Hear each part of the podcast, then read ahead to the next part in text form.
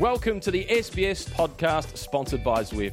It was famously used by Matt Hayman to prepare for his victory at Paris Roubaix. You can use it too for your own goals. Visit Zwift.com to learn how to join the digital peloton today.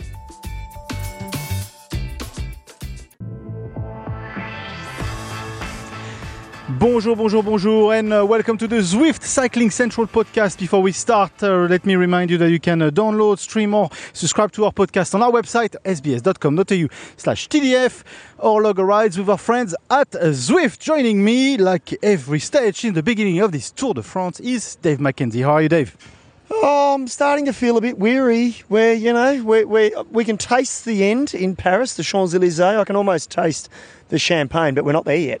we've got three monster days in the Alps to go, so we push on, we push on, just like the riders. But gee, what a what a fantastic stage we had into Gap. Yeah, and I would say as well, don't wish it away too quickly because you know what's going to happen on the, the, Tuesday, maybe the Tuesday, maybe not the Monday, but the Tuesday after uh, we finish this Tour de France we all would be disappointed. We wish that Tour de France would be six weeks. Well, let's no. Well, let's just, just when the countdown. I start the countdown clock for the following year on the Tuesday. The Monday, I'm, I'm sick of it. I'm over it. The Tuesday, you, you, you start the clock for the countdown. But yeah, okay. Let's talk about this this uh, this stage onto Gap. We knew it was going to be a scorcher in terms of the temperature. We had rain as well uh, on the course. Uh, downpour, actually, a big big downpour of uh, of rain. Uh, but it didn't stop uh, the breakaway. It, and as you predicted yesterday, had to be a breakaway. It, it, yeah, it was always going to be, and uh, all the teams were just going to let a group go, a big group, and it was. It was a, you know twenty percent of the race went up the road. Thirty-five riders. A uh, couple of teams missed it.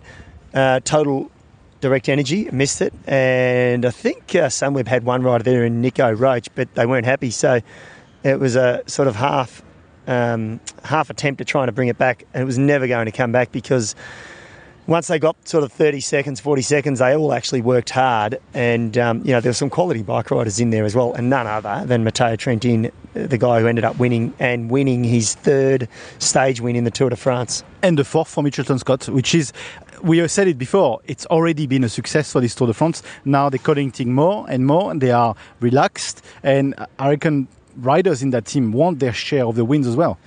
Totally, they do. And uh, look, four wins. I mean, for a team that came here really purely with general classification ambitions, that was their number one goal. That failed, and they've switched. They've switched immediately, and now they've they've jagged four wins. And you know what? They're actually up for another one. And I'd say that in all seriousness because. Are you thinking Jack Haig? Well, I'm hoping. I'm hoping Jack Haig. And look, Jack's in. I just spoke actually with uh, Matt Wilson, who was incidentally he was in the team car that followed the breakaway, and so we chatted about Matteo, and then I asked him about Jack and said, "Can we expect to see Jack Haig, uh, you know, on the attack?" And he he said absolutely. He said he's feeling good. He's had relatively uh, the last few days haven't been too bad for him, as in he hasn't had to do a lot of work. So they're hoping to see Jack. And what Matt Wilson did predict. I said, "Do you think there's a chance for a breakaway tomorrow? It's a long stage, etc." And he said, there's a breakaway chance for the next three mountain days. Every single mountain day, he believes the breakaway can win the day. And is it because uh, there are teams that are not in there for the win? Like, like uh, Mitchelton Scott, but they want their share. They want their share of the pie, uh, and they tasted that victory, so they want more. Yeah, they do, but it's also a case of the general classification riders going, well, we don't care what you do. We're not interested in a stage win. We're purely fighting amongst you know, the top 10 to 12 riders now. So that's all they're following.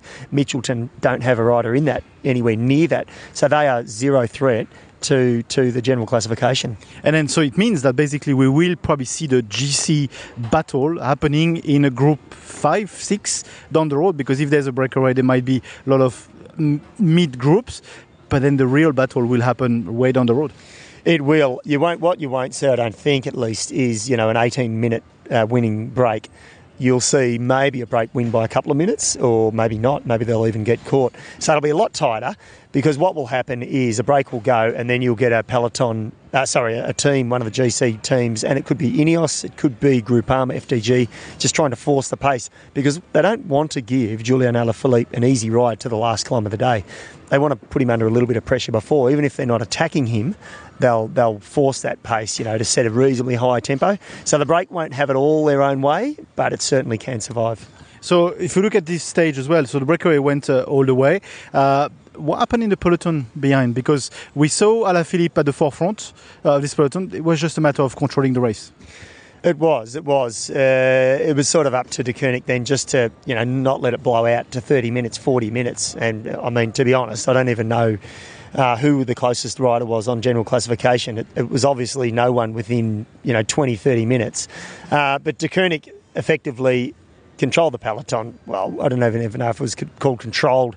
All they did was set a tempo on the front to get the peloton to the finish line a little bit quicker because it was another long stage. And, um, you know, uh, talking to a couple of the riders that were in the break at the end of the day, you know, who didn't win, uh, they said it was a tough day. You know, it was so so hot out there. So it's still it's still not an easy day, even for the guys in the peloton. You're still out in the sun and the 36 degree heat for five hours. I mean, it was hot for you and me in the car. You know, we were sweating already in the car. So imagine being on a saddle again. Oh yeah, yeah, and, and compound that with you know two weeks, two and a bit weeks now of tough racing. The, the, the bodies are just starting to break down, you know, and mentally as well, they're starting to think of the Champs Elysees. A lot of the riders, a lot of the riders are starting to think, I'm, I'm, going to make it, or you know, I've got to get through these sort of bumps in the Alps, and then and then I'm there. So they start to think the same as we do. Actually, for a rider, it's a good question. But uh, if you're not competing to win this race, how important is it mentally to actually finish this race? Not just being a Tour de France rider, you're also a Tour de France finisher in a career. If you look back at a career, how important is this? It's very uh, look. Yes, not if you're called Cipollini, but anybody else. Yeah, yeah, good, good point. Yeah, I'm not sure if Chipo ever finished no. one, did he? No. So, no, it is. It's it's it's a real. Look, any of the Grand Tours, I think, but obviously the, the Tour de France is, is the granddaddy of them all, and that prestige of saying I rode and competed in the Tour de France, uh, sorry, rode, competed and finished the Tour de France that's what any rider and every rider wants to say, even if they don't win a stage, even if they don't finish top 10 or, or, or, or you know, end up on the podium for, for any of the other awards. So it is super important. No rider wants to pull out. And, you know, you could have a rider with, you know, the, a mild dose of bronchitis, you know, with three days to go, he's going to do his utmost to finish, unless he's a high general classification rider and it's, it's, it's over and they've been here before. But if it's their very first one, you want to finish it. Yeah, absolutely. A uh, few questions about this breakaway. Cofidis. Can we talk about Cofidis? In a breakaway like this, they had three riders, all at the back. Why? Lack of experience. What, what what's going on? And, and, like, let's not joke about it. What's going on? They could have done a lot more in this in this breakaway. Or am I, am I right or not? Well, I was going to launch into a big joke, but I won't. No, no. Look, I guess to be fair, um, I think I mean, the pedigree in that uh, that breakaway was relatively good, but could they have at least tried to outsmart everyone? Look, it's really hard. It's really hard, and and people don't realise. And I, I asked Simon Clarke. Well, I sort of got Simon Clarke to elaborate on this. I said some of the viewers don't back home and some of the fans who, who love the sport but aren't really embedded, you know, in the bubble of the sport, they don't realise how difficult it is just to make a breakaway. Like trust me, just because 35 riders get up the road and take 18 minutes, it is it is so so hard to make that break. And look at total uh, total direct energy. Okay, they've done really nothing in this race. They haven't had a great race, but they're they're eight of the best riders on that team. You know, eight of the best riders that get selected to ride the Tour de France. There's no slouches. And they missed the breakaway, you know, and they didn't, they didn't miss it because they were sleeping at the back. They they would have known 100 percent you're an idiot if you didn't know there was going to be a breakaway yes uh, today. Okay, so um, it's so so hard. And so back on the Cofidis, look, they probably just didn't have the legs. When when there was three down the back, they probably would. You know, when you're tired, you hesitate more, you pause more, you want to follow the wheel more. You don't want to put yourself in the wind because you're tired. You want to get that little bit of more of a free ride. So you're looking for the easier ride, and generally that's when the attack happens and you miss it. So you know, I'll cut them some slack. At least they had three in the break because there were a couple of teams that had just one. There were teams that had no one. So they had three guys there and they just, look, they were beaten by better bike riders. A win by Trentin. Uh, we know Trentin is uh, running out of contract at the end of the year. How important was this for him to actually nail one this year to in a negotiation with or without um, with the team? Yes, very important. And Look, it's it, and to be fair, it's really good. They've given him opportunities, so we know that. I, so I'm not I'm not about to criticise Mitchelton, but it's good that he did get this opportunity and did deliver because he sacrificed a fair bit, and I'm sure management at Mitchelton would agree. He's sacrificed probably his own chances quite a lot of times. Uh, you know, as as a real sort of um, freestyle racer and a classic sort of rider. Um, a lot of stages at the tour suit him to go on the break and go on the attack, and he, had, he didn't do that early on because he was there to help the team and help uh, the general classification hopes of Adam Yates. But as soon as that that was over, they've given him opportunities, and he, it's not the first time he's tried. So, but he's delivered for them. So it'd be interesting. It, it certainly helped his contract aspects. And I just wonder if he'd be ready now to move on, or if he'd be happy to stay at Mitchelton. I think I think it'd be good for them to keep him, and I think it'd be actually good for him to stay as well. And what a catch it was already two years ago, and he sort of delivered for the team. He has. He's delivered for the team. Uh, and it's not the first time. He's delivered some great results for the team. And I think as he moves into the latter part of his career, he'll still play a super important role if he decides to stay with the team. You know, when they develop more and more as a general classification team, I think he can still play a, a really important role. Okay, let's talk about the Australians. Uh, Clarke, quite a good day today. He didn't pay off in the end, but uh, he did show some strength he's tried. He, you know, if try, try again, and if that doesn't work, keep on trying. And that's exactly. We should call him Trooper Trooper Clarke. Uh, he, he is a trooper. He is a trooper. Look, he's. I think he's. I saw some stat today on and on Pro Cycling Stats. I'll just give them a little shout out because the data that they put on their live feed is exceptional. Uh, and so there was a stat they had there, and I could be wrong by one out by one either way, but I think he's on his 13th Grand Tour you know, you forget Simon's been around a long time. I raced against Simon. It was it was at the end of my career and he was just coming up. But you forget that he's been around a long, long time. He's won the King of the Mountains uh, at the Vuelta a España. He's won a stage there. He's won the Maglia d'Orza at the Giro d'Italia. You know, he's had a brilliant career. And, you know, I, I sort of had, you know, halfway each bet on Simon today because I thought if he's on a good day, he, he can go with the best of them. Um, you know, and it's just the tactics that gets played out. And he had, incidentally, I think another mention to Tom Scully, the New Zealander. A New Zealander never has won an individual stage at the Tour de France. They've won, they've been part of teams' time trial winning stages, as George Bennett was. So I think he did a, a good ride as well. Yeah, and then just to mention on Clarke, but uh, how does he keep his hair so voluminous at the end of the stage? He's, I mean, it's got a quiff going it's, at the start and at the finish. What's going on? It's perfect, isn't it? I know. I'm just sort of like, right, hey, dude, you're rubbing it in. I mean, I walk up with my zero shaved clip of hair that I did, you know, in the bathroom on my own. Um, I know. It's, I don't know. It's, it's uh, what, do we, what do we call this generation? Hipsters. I don't know. Well, yeah, that, let's just leave it at that. Hipsters. This is how they are these days. Everything's perfect. I know, incredible. Uh, before we look at the stage tomorrow, just one mention.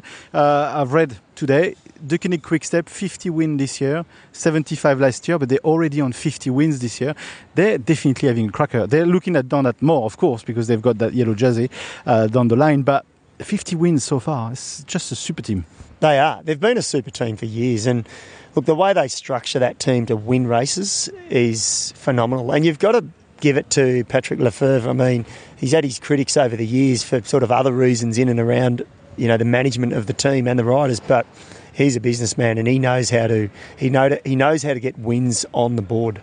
Okay, let's talk about uh, what happened between Martin and Luke Rowe. Do you have any ghosts? What, what's going on there? Because we saw Martin sort of trying to squeeze Luke Rowe. Why? You want to hear the intel? Yes. You sure? Yes. I don't have it. Oh, I'm going to have to go. I'm going to have to go get it. It's. I know. We tried to chase this story after the finish line. Sophie Smith had the microphone jammed in with a dozen or more other reporters at the Ineos bus, and it was more than a little, you know, hip and shoulder. It was. A, went twice for him. Yes, it was mad, and it was deliberate. Had to be. Had to be. So we're going to follow up on that, and hopefully it'll be in tomorrow's pod. But something's going on. I did ask Matt uh, Wilson then off mic, but I'll just try and see. And he said, "Mate, I don't know. I was in the, I was following the breakaway." And as I walked off, he said, "Mate." They're all just hot and bothered. That's all it is. And had a bit of a laugh. I don't think he really cared. They've got the stage win. That's the least of their worries. But yes, interesting. Very interesting. Absolutely. Let's look at this uh, stage coming up tonight on SBS. Is stage 18. Um, this is where we are the business end. We've been waiting for those stages uh, for such a long time. They're here. We're starting from Embrun. We're going to Valloire. We're going high, high, and higher. We are, and two famous mountain passes in the Tour de France. And It, gi- it gives me the chills. When you just say the name, it gives me the chills. Oh, I love it. And you know what? I've raced over this one in the Giro to tell you. Col d'Izoard first. Well, it's not first up. First up, and I shouldn't. I should mention it. Col de Vars, 2,100 metres, nine kilometres at seven and a half percent. Then the famous Col d'Izoard, 2360, 14 kilometres at 7.3 percent. That's average, by the way. Then the big monster, Col de Galibier, 2642. That's 2,642 metres. So three passes, topping out well over the 2,000 metre mark, 23 kilometres at 5.1%. It's a very gradual climb. It does kick up the last seven kilometres. That's a grand total, by the way. There's a category three just to soften them up at the start of the day 50 kilometres of climbing in a 208 kilometre stage. I know. It's crazy. This is this is going to be a monster day. They finish downhill into Valloire, but all the action's going to go down on the Galibier for sure. And just please tell me, where do they start? En bon. Embrun. En bon. Um, that's pretty close, isn't it? Close enough. Yeah, absolutely. So, uh, who's going to win this stage? Who's going to be there? You mentioned breakaway potential. Where else can we look at? Because this is, like I mentioned, this is the business end of it. It is, and look, I guess let, us talk about the general classification because even if a, uh, the breakaway wins, my tip is as good as yours or anyone else's because there'll be. We saw 35 riders get up the road today. So in terms of the general classification, I would like to think that Groupama FDJ with uh, David Gaudu are going to set a menacing pace up the Galibier in the end. And then you'd think that Thibaut Pinot will go on the attack. He's not the best descender, but he's not terrible. And then other general classification riders who fancy themselves on the descent and are going well on the climb are going to go on the attack as well. But you just don't know. I mean, uh, Steven Kruijswijk, he's looking really good. I'd expect him to go on the attack. Um, and what about Ineos? They got that two pronged attack. So effectively, it's open to all of them, you know. And the day itself, again, it's 50 kilometres of climbing. So it's a really hard one to pick. And where's Richie Porte at? You know, where, how good is he going to go on these longer climbs? There's a lot to be said about uh, about this race. We've said it already, but uh, there's a lot to be ridden. There's so much climbing to go. So much can happen. I mean, we are we've been expecting those stages to deliver. They can't they can't fail us. They ju- they have to deliver. They will. They will deliver. And um, look, a, a lot of these interviews we didn't get because we got them on a different microphone. But I did speak to Richie Porte post stage, and I asked him, "Who do you think?" Are the ones to watch, and he, I mean, he knows them too well, doesn't he? Geraint Thomas. He thinks Geraint Thomas is still uh, the man, you know, with all the cards. Don't say that. I know. I've, well, I've said it. I've already said it. You- I've said it. Can't take it back. Um, but you know, even when you talk to the riders, they all say a different rider. So no one really knows. And you might have you might have a rider. What what we do know is that you might have a rider do a brilliant ride on this day, and then he might actually bomb out the next day and lose a minute. Because the three days in the Alps are bigger than probably what we've seen in the last 10 to 15 years. And Micah, look, uh, look, look who's popping in again in this podcast. It's getting great. This podcast. We, well, I'm not sure if we bump into them or they bump into us. Thor Hushovd, great to have you here. You've had a big day. What's harder, racing the Tour de France or working for TV?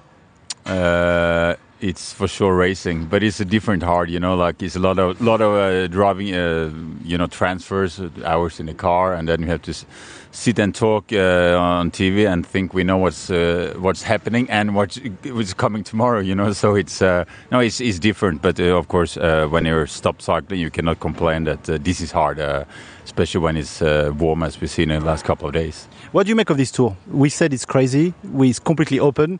We run out. We actually running out of words to describe this tour. Yeah, but it's it's true. Uh, first of all, I think we should give some honor to the organisa- uh, organization who, who made a great tour with a not only you know like six seven flat uh, sprint days in the first week like like we've seen before. We had some hard finishes with some climbs in the end some steep short, short climbs for the riders like Alaphilippe you know of course now he turned into be a GC contender but so I think we see an open open race and today there's six riders uh, who can win the tour.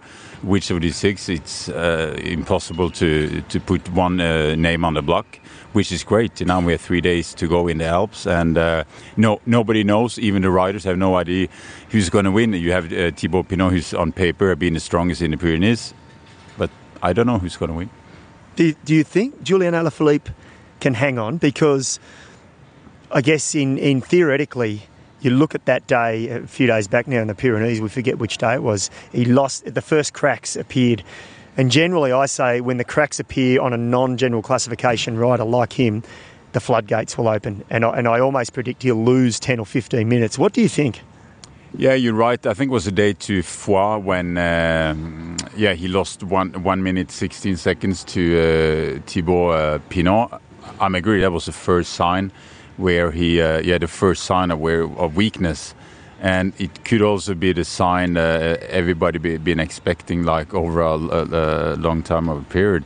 But I mean, uh, when you look through the Pyrenees, he gained time to, to many of the riders uh, with an incredible uh, time trial he did. So uh, I think it's uh, it's too early to say it's uh, he have no chance. I I think he gonna blow one day because it, the, the Pyrenees is different. The the climbs are shorter, steeper, uh, except from Tourmalet. Uh, but when you come into the Alps, you know the, the Saturday stage to Val Thorens, it, it's a 33 kilometer long climb, and I think that's advantage uh, Thomas compared to uh, Alaphilippe. But he surprised uh, so much this year, so with this guys, we just never know. Absolutely, thank you uh, for spending some time for us. Quick uh, little fact: I once owned one of your frames, the Crédit Agricole frame.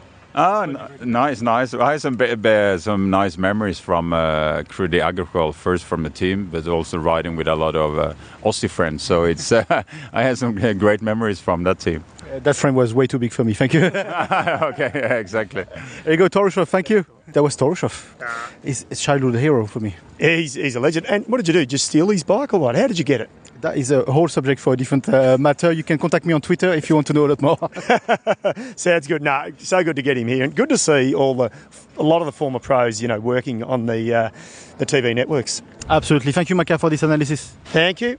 This was the uh, Zwift Cycling Central podcast. Uh, remember, you can uh, stream, download, or subscribe to our podcast on our website, sbs.com.au slash TDF, or schedule rides with our friends at Zwift. Until the next podcast, it's bye for now.